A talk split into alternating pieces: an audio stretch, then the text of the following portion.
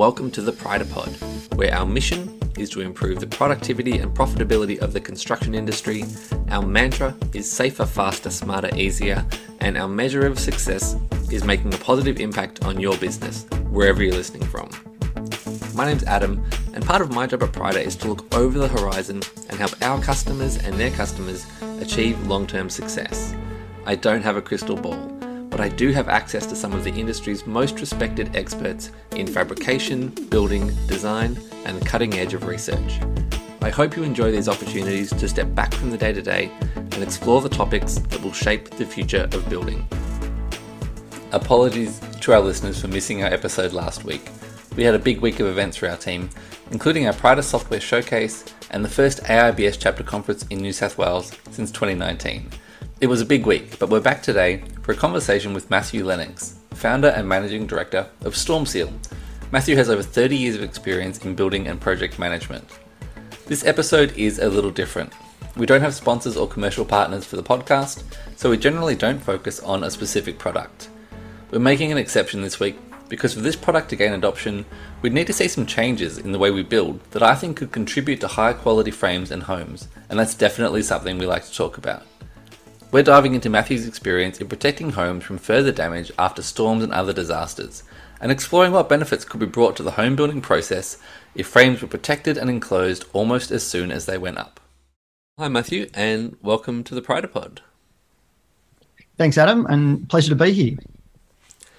So, today's episode started from a conversation about ways to protect homes that were damaged or under construction and then it very quickly snowballed into a much bigger discussion about how do we build and whether it's time to challenge some of the long standing practices that we do have in the building industry. But before we get into that conversation, you've had some interesting experience working in post disaster situations where homes have been badly damaged. So, maybe to set the scene for today, do you have some, some war stories you can share about what can go wrong in extreme situations and what have you learned about protecting timber frames? Sure, Adam. Yeah. I mean, the Stormseal um, originated from me looking at post disaster um, damage back in 2007. And so, what happened? We had a significant hailstorm in Sydney, and um, you know, it was a very similar weather pattern back in 2007, 8, 9, as it is right now. So, this La Nina weather pattern where we're seeing uh, above average rainfalls. So we had like two and a half thousand homes with tarps on it under my direct control. And what we found um, in my background was more so from large scale construction, working for Lendlease. And then when we looked at this as a, you know, holistically as, as a as a one event and two and a half thousand tarps out, we noticed that um, for the insurance space, we had to assess the damage. Uh, firstly, obviously, cover the house with a tarp, then we had mm. to assess the damage, we had to estimate the damage, and then we had to submit it to the insurer for approval. Um, that process took about four weeks. And in Australia, um, and not so much Australia, even anywhere in the world, um, you get subsequent storms that occur. And what we found was that once we'd completed that process, another storm came through, ripped the tarps off, and then we found that there was more damages and the homeowners ringing. So we had to go back out reassess then re-estimate and then you know resubmit variations or whatever um, for the for the claim to the insurer. And it wasn't until you know uh, like sort of six months into the process that we realized this is happening four or five times per claim. So it was an extremely poor waste of time money and energy in regards to um, you know, trying to, I guess, deal with and manage the storm response. Mm. And, you know, that, that obviously led to enormous time blowouts and enormous cost and, and, and anxiety, like the anxiety for the homeowner was palpable. And so that's when I realized that we, you know, there must be a better way um, and that's where the original idea for Stormseal came from really trying to deal with that situation and deal with the government that was uh, of the day that was managing the repair process and the insurance networks. And so, um, you know, sort of almost 15 years down the track, um, is the product that you see today, which is uh, a polyethylene film that heat shrinks um, to a damaged roof or wall to weather that person in for the life of the claim. So instead of resetting that process with tarps every time the tarp blew off, it reset the process. What we're going to do, we're going to go out there, we're going to put the product on, which serves as obviously mitigation of water in entry into the home, but it's also um, a tool to make repair managers or builders more efficient. Um, because if they're not, you know, they've got all these tarps out, and then when the wind blows or the rain picks up, instead of having that programming, you know, that they've got for the week, they're all of a sudden they're racing back to the job and trying to put the tarp on. So it, it disrupts yeah. their programming. Um, and it just makes yeah them you know their management of of um, of their work is more efficient. So yeah, so that's basically um, what Stormseal is and how it came about. Yeah, I think especially the current situation that we have at the moment with construction costs rising, labour costs are rising, the availability of labour and the ability to schedule a build is a challenge. Um, I have a two-story home going up outside my window that I've been watching, and you know the first story's been sitting there for a couple of weeks now, and just trying to get trades back to finish. The second story around weather and other challenges is you know proving difficult. So I think you know you've identified a real need there for the greater predictability in the building process, which is fantastic. Um, I was wondering if we walk back some of those experiences that you had uh, seeing frames that had become damaged, and we'll have a look at the original construction of those homes. Was there anything that you've observed over the years of the original way that those homes were constructed and the way that we are building houses today and any potential areas that we have for improving building practices. Yeah, hundred percent. I mean, the the the way that um, we construct at the moment, everyone is trying to reverse build.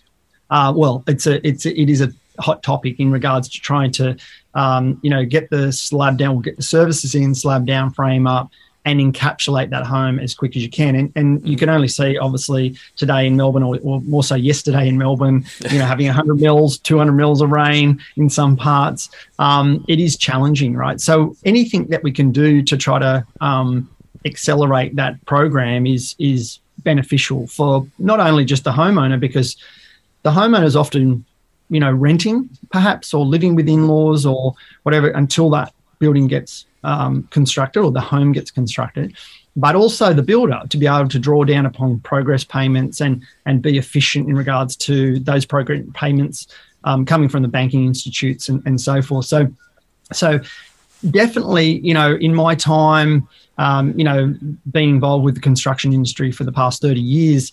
Um, you know, you only have to look at a, a, home that may have been a project home that has sat in the weather for uh, an extended period of time to look at the bottom chord of the rafter if you eyeball the ceiling and you can see the movement that's happened within that that those frames right um, and and a, a, lot of it comes down to that construction cycle you know um, having um, a house that sits there for an extended period of time in weather um, but then it gets dried out um, and and you know then again it rains and and also you know, we're kind of in a perfect storm at the moment coming out of the backside of COVID, where, you know, we've had enormous, enormous prices in, in products, which have delayed things. Um, and also, um, the trade base is not there. You know, there's, you know, everyone's tried to construct um, perhaps off federal government funding at a particular point in time. And so that's pushed the industry to its absolute limits.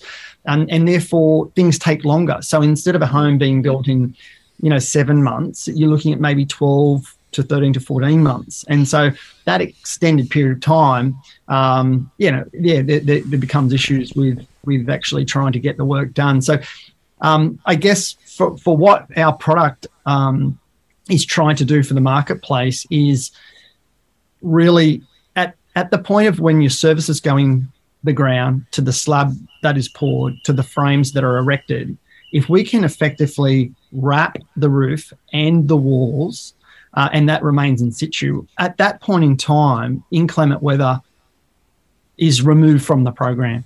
So we're doing nothing else other than, um, you know, really taking one asset or one one part of the program, if you like, and and pulling that forward on the on the mm-hmm. critical part, and therefore.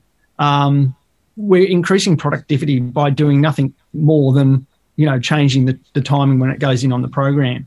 So that's what um, you know we've been looking at with a number of builders around Australia um, in respect to to um, getting that on and, and trialing it um, to see whether or not that's something that um, that you know may be a, a, mainstream for construction. And I guess we've been talking about this more in detail over the last two years, and coming out of the backside of um, uh, Springfield Hail, uh, the Springfield Lakes Hail event, which was in Queensland.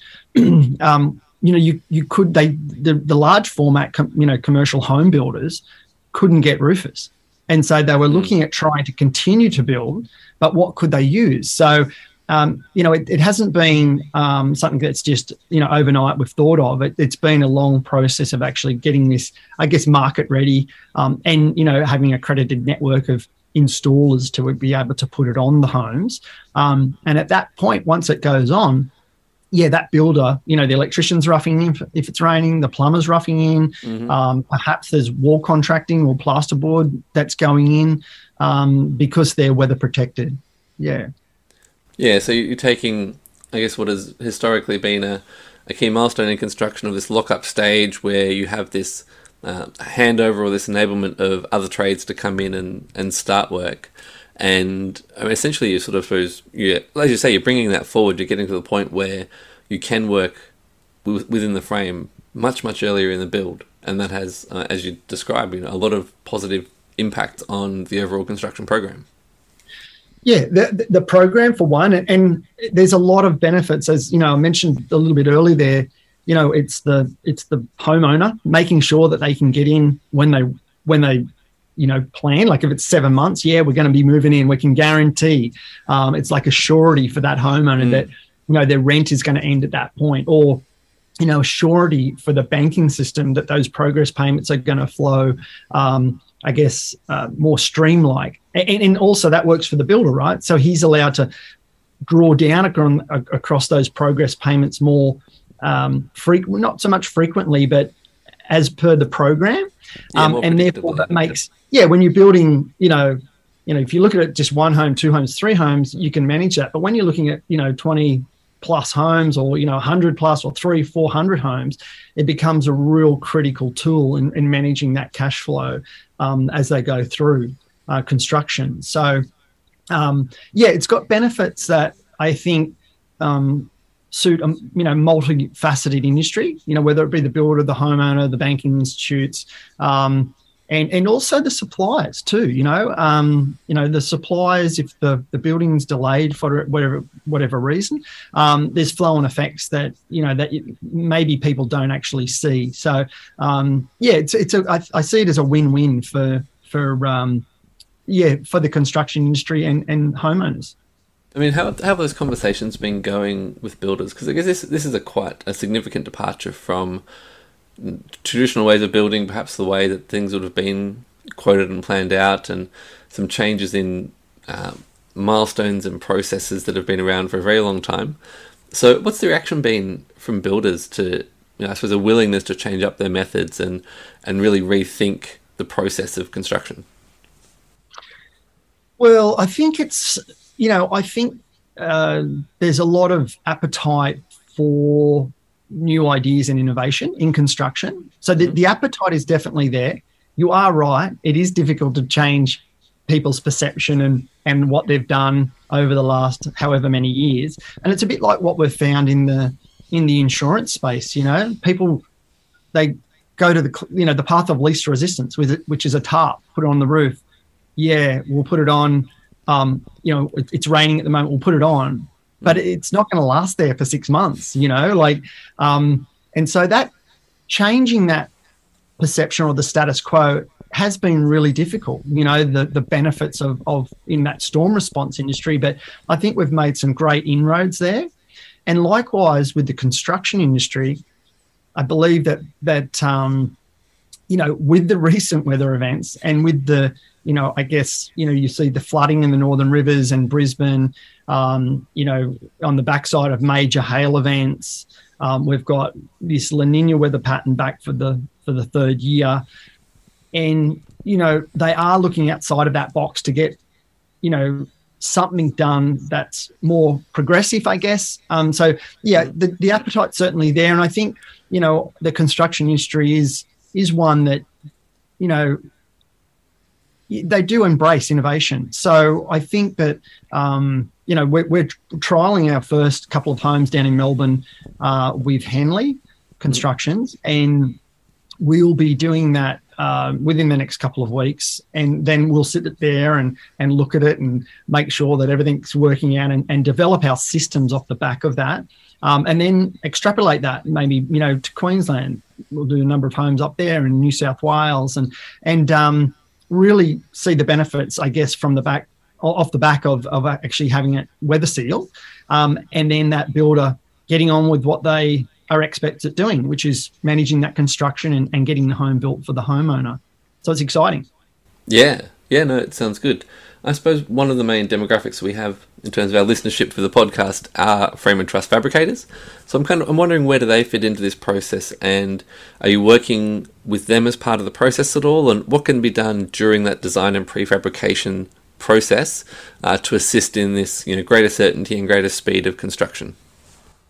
Yeah, well, we haven't engaged with them uh, too much at this point in time because it's it's really um, uh, you know their systems are embedded in into construction as it is at the moment. Mm-hmm. So what we want to do is actually get out there and try it in the field um, and get those learnings we'll take those learnings back to the truss and frame fabricators and say, look, if we did this at this point in time, or can this change to accept, you know, to to accept? Um, I mean, the film is like a 200 micron, 250 micron uh, polyethylene film, so you know, going up against sharp sharp edges or um, uh, you know, rip points and stuff like that, mm. you know, could be problematic. Um, so it's about you know working around, I guess, what is currently produced and then you know, once we get those learnings, going back to them and, and seeing if there can be some changes made, but maybe there's no changes to be made. But I, I certainly think that from a frame and truss fabricator point of view, it going out of the factory, it's machine quality. You know, it's it's mm-hmm. to the millimeter. It is engineered. It is a product, a perfect product.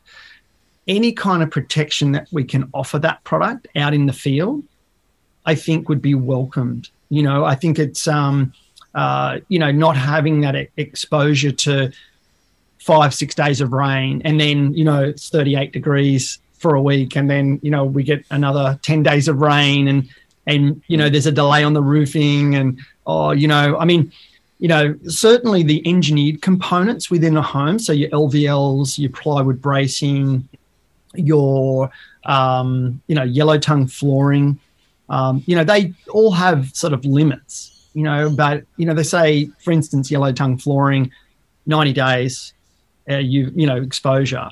Mm-hmm. But that's not 90 days where you've cut the board to fit into the wall framing or, you know, in, into the top plate or, you know, it, it's, it, there's cut points on that. So as soon as you cut it, you've got an issue. Um, so it's about trying to protect those elements in the home. And you know, at the end of the day, w- what we're doing is providing a better finished product for that homeowner.